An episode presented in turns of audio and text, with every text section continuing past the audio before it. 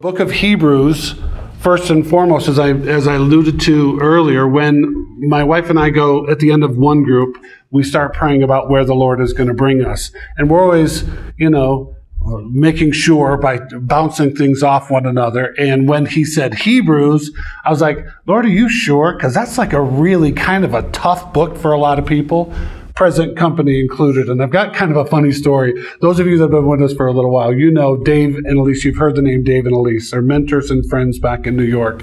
People that really helped us kind of come along a little bit. Well, I talked to uh, Dave a couple of weeks ago, and I, I shared with him, wh- you know, what we're going into and what we're going to be doing with with having just a 10 or 15 minute period of time where I'm going to kind of expound a little bit on what the Lord is saying in in the the chapter.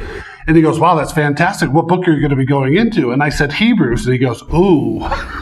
so, so I'm not alone in my feeling that this can be a little bit of a challenge, but I want to let you know it doesn't have to be. It's actually a wonderful, wonderful uh, a book for us to go in, regardless of where you are in the Lord, whether you've been walking with Him for 40 years or for four days. This is a great chapter to go into because it's full of doctrine. So I want to hit, I have notes over here, so don't hate me for being beautiful because I want to stay on track. One of the biggest things, one of the biggest, um, whenever I talk to people about Hebrews, one of the first thing that comes up is, well, who really wrote it? And that's a big debate that people have because in Hebrews, unlike the rest of the New Testament scriptures, we don't have a uh, you know, this is written in my hand, Paul the Apostle, whatever. It's none of that. We don't know who wrote it. And so let's just settle this with this scripture. It's one of my favorite scriptures out of 2 Timothy chapter 3, verses 16 and 17. Okay, now this is critically important. All scripture is given by inspiration of God and is profitable for doctrine, reproof, correction, for instruction in righteousness, that the men of God may be complete, thoroughly equipped for all good works. So let's just settle the author of this particular book for the purposes of the next 13 weeks as being Jesus Christ. Amen. I think that it is safe to say that if he can part the Red Sea to allow the Israelites to come through, then he can protect his word and make sure only those things that are in it are those things that he wanted in it. And remember John chapter 1, where he says, In the beginning was the Word, and the Word was him. You, you see what I'm saying? Yes. This is him. And so we're going to settle ourselves. We're not going to be concerned with who the author of Hebrews is. It's God himself. And I think that as we get into it and we start talking about the purpose of this chapter, it'll become clear.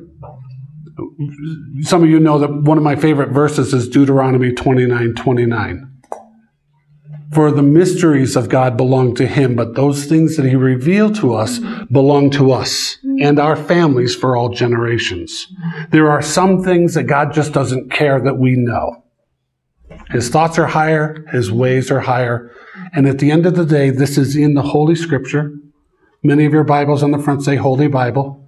So we're going to go with that. We're reading the Holy Bible and that this is God's pen to us. Okay? And I like to think it's directly from Him.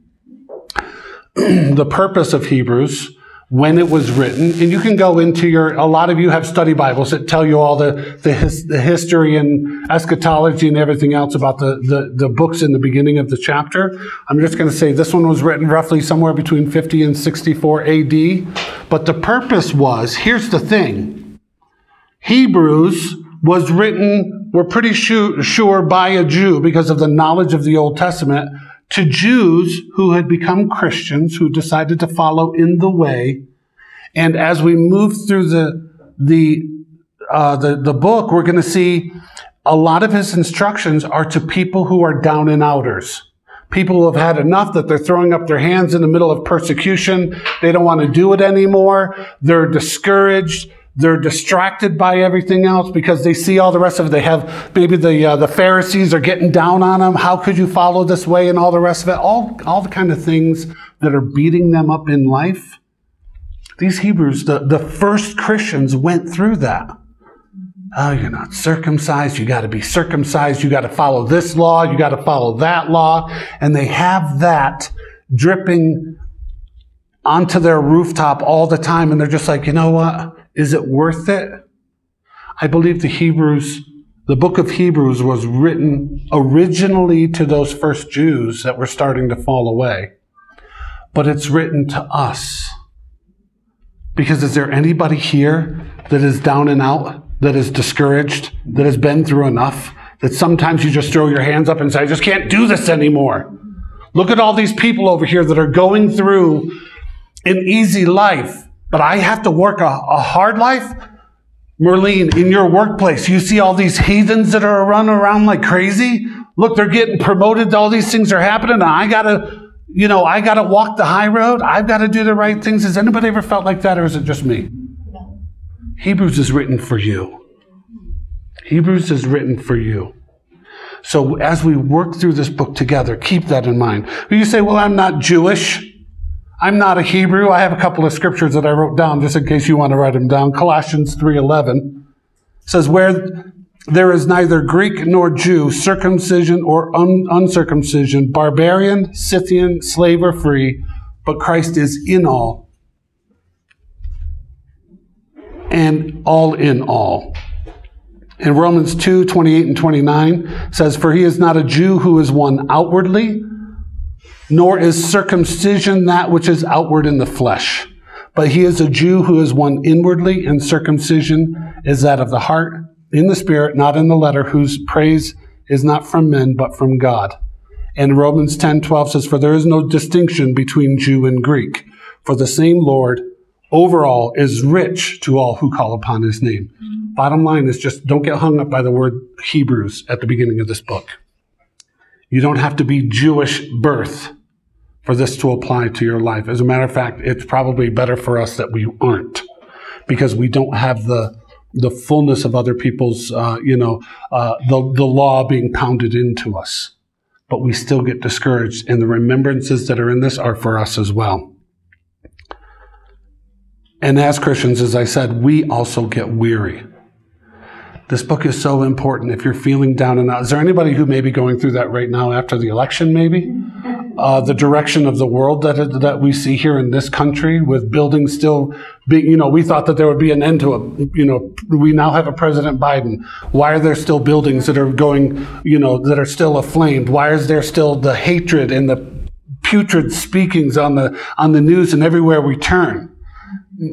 because that's the world that we live in.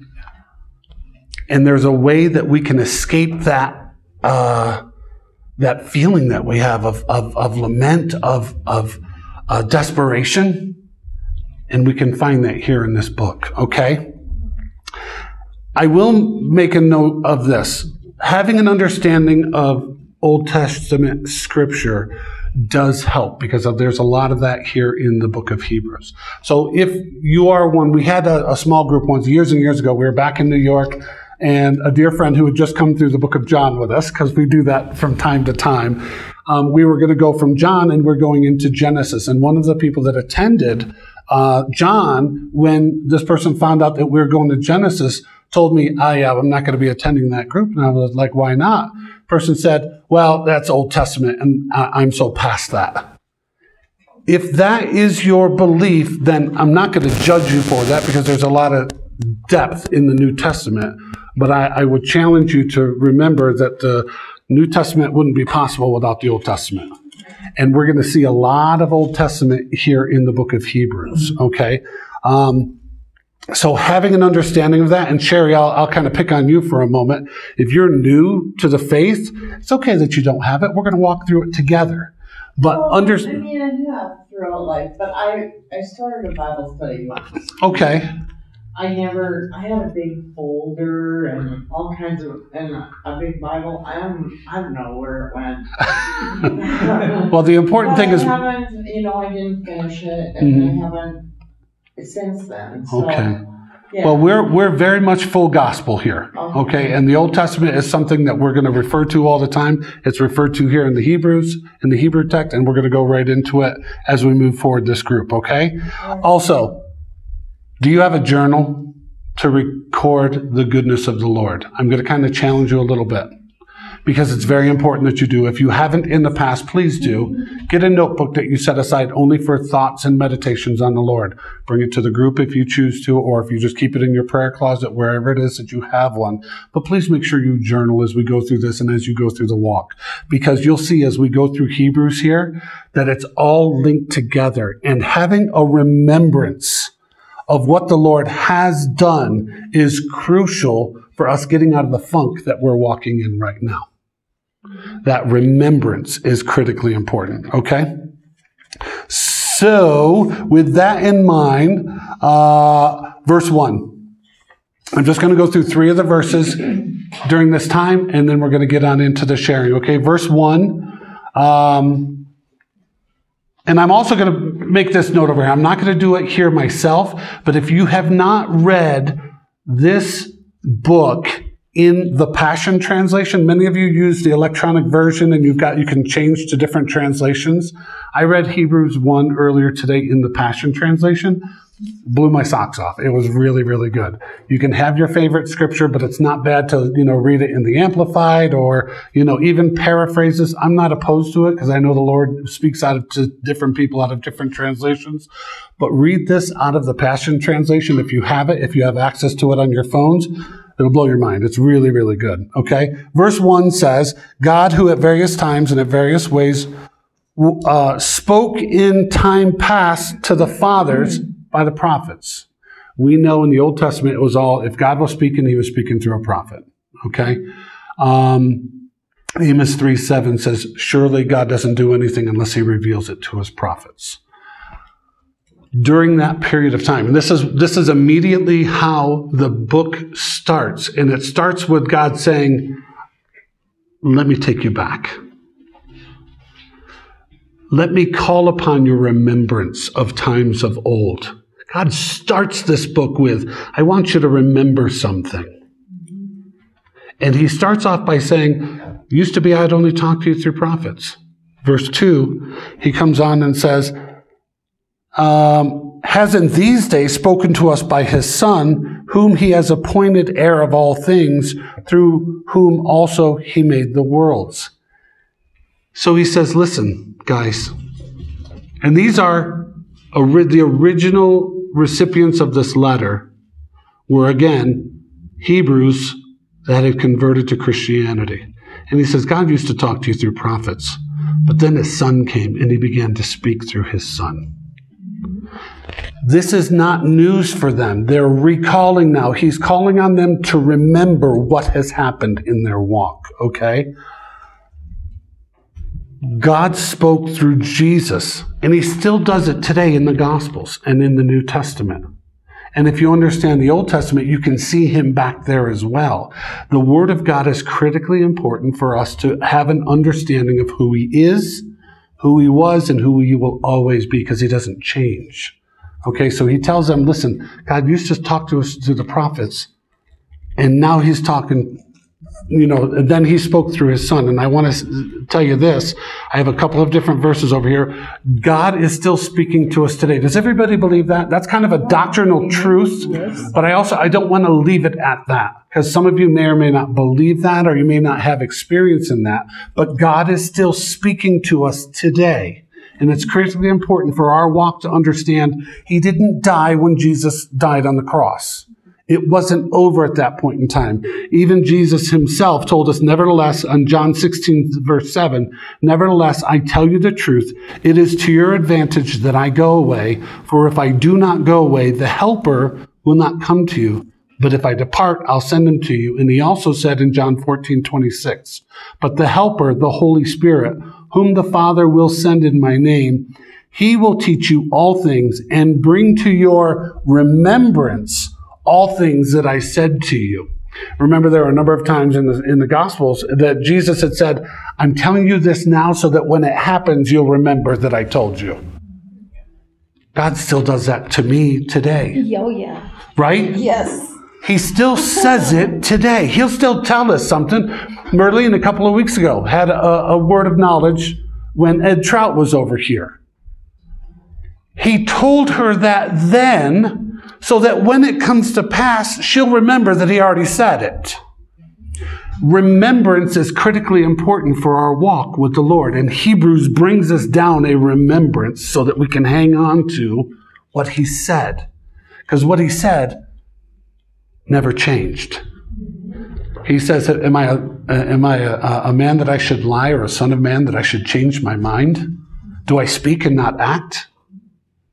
God's very, very particular about His word. He protects it, just like He protects His children. His word is not going to come back void. In verse 3, this is the last verse I'm going to talk about. Jesus is the express image of the Father. This is understood as Christ reflecting the character of God, not the literal appearance of God. Um, he says, Who being in brightness of his glory and the express image of his person, and upholding all things by the word of his power, when he had himself purged our sins, sat down at the right hand of the Father. He is the express image of the Father. When we see Jesus, we see the Father. Um, he said in John 14, 9, Have I been with you so long, and have you not, not yet known me, Philip? He who has seen me has seen the Father. Is a perfect representation. I got some good news for you. He buried himself in you so that you can be too. Amen. Amen. God buried himself, the perfect image of God the Father in the person of Jesus Christ is buried deep inside of us so that others, when they talk, when we are sharing something with them, being led by the Spirit of God, they see Him, not me. They see, if there's anything that I ever share with you that say, wow, he's really this and he's that, stop. Because if I said anything good, it's not me, it's him that's within me. Okay, we have to understand that. Jesus is the express image of the Father, and we have the capacity to hold the fullness of God within us. How much of Him will you let get out today? It's, it's completely in your control. How much of Him will you let come out of you today? It's your choice. The letter to the Hebrews starts off with these three things as a remembrance to the people that he was speaking to, that he was writing to. He was trying to call on them to remember the goodness of God. The rest of the chapter goes on and he talks about how Jesus is better than the angels, and we can certainly talk about that. But I want to, I, I want, if I, if I could do nothing else in this exhortation is to tell you that the book of Hebrews encourages us to remember. Without a remembrance, we're lost in our own thoughts. We're lost in our own walk, walk if we do not have a remembrance. Um, and some of you have heard me talk about this before, but one of the most powerful verses for me in the Old Testament is the first four verses in uh, Genesis chapter 13. Remember in verse tw- uh, in, in chapter 12, God told Abraham that he was going to be the father of many nations. And then there was a drought in the land, and Abraham said, I'm beating feet down to Egypt. I'm on my way. I got to get down, down to Egypt for my own protection. Now, we don't see anywhere in Scripture that God told him to go there. He may have, he may not have. I don't read between the lines when it comes to things like that. I just let the Lord do what He's going to do. But I know God said you're going to be the father of many nations. There's a drought, and then He goes off into Egypt and says his sister, his wife is his sister, and all the rest of the stuff. Well, through it all, if you're familiar with the Old Testament, you know that God, even though he went there and he was telling these little white lies, God still blessed him. But in the first four verses of Genesis chapter 13, it says Abraham came out of Egypt with all of his flocks and with his family, richly blessed. And, and I'm actually going to turn to it because I don't want to paraphrase this. This is so, so important. Go to Genesis chapter 13. And I, I want you to understand, uh, starting the first verse, and we're just going to read a couple of verses here, okay? I'll wait till everybody gets there. Genesis chapter 13.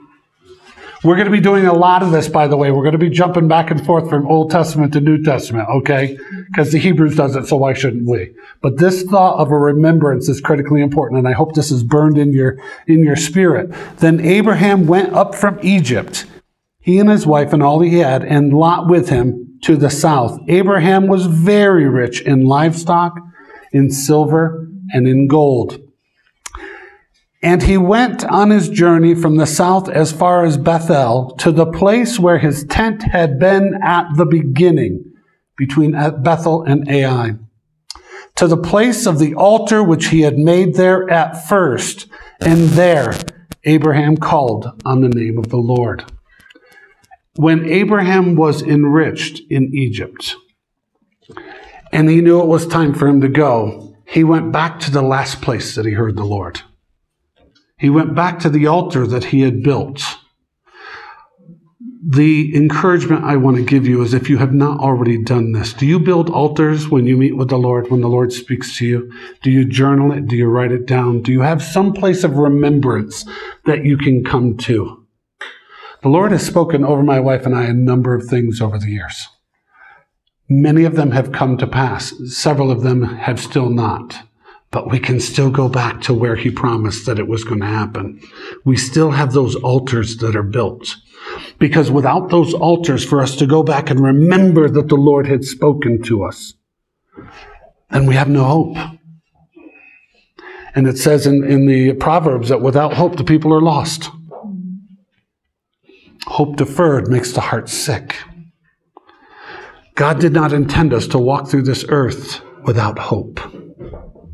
And that's why he meets with us, that we would build an altar here in the journal, whatever it is, that we can go back to that place of remembrance.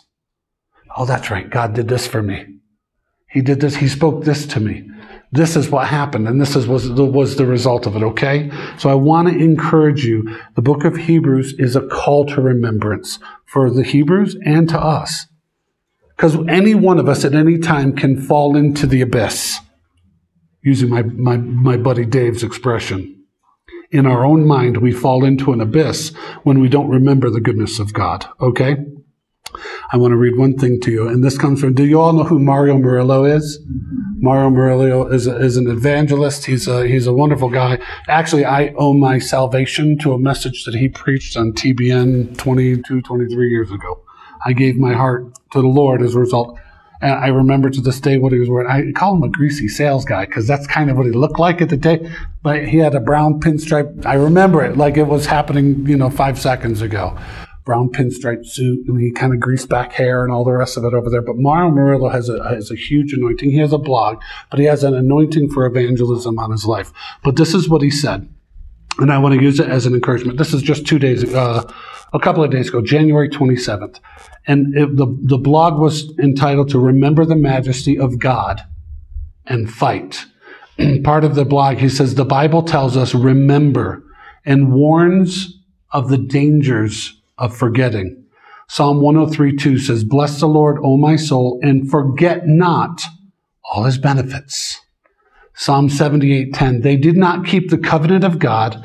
They refused to walk in his law and forgot his works and his wonders that he had shown them. Judges 2:10 When all that generation had been gathered to their fathers another generation arose after them who did not know the Lord nor the work which he had done for Israel.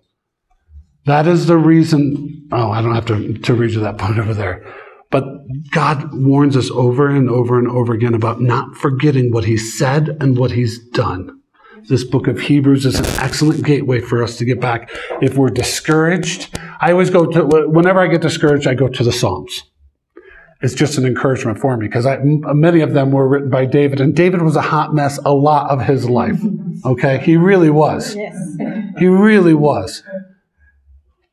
But God said of David, who was the hot mess, he's the apple of my eye.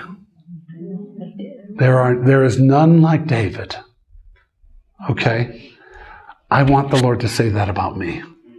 There's none like Donald, except for Kim, but there's none.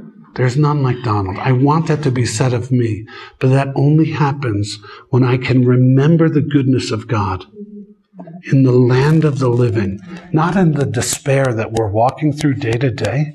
If I'm walking in, in the office and people are just, just nasty, just downright nasty. Nevertheless, God Man, he spoke goodness over me. Man, he loves me. Okay, so with that, that's my encouragement. Um, now I want to open it on up. I'm going to turn this off here. Uh,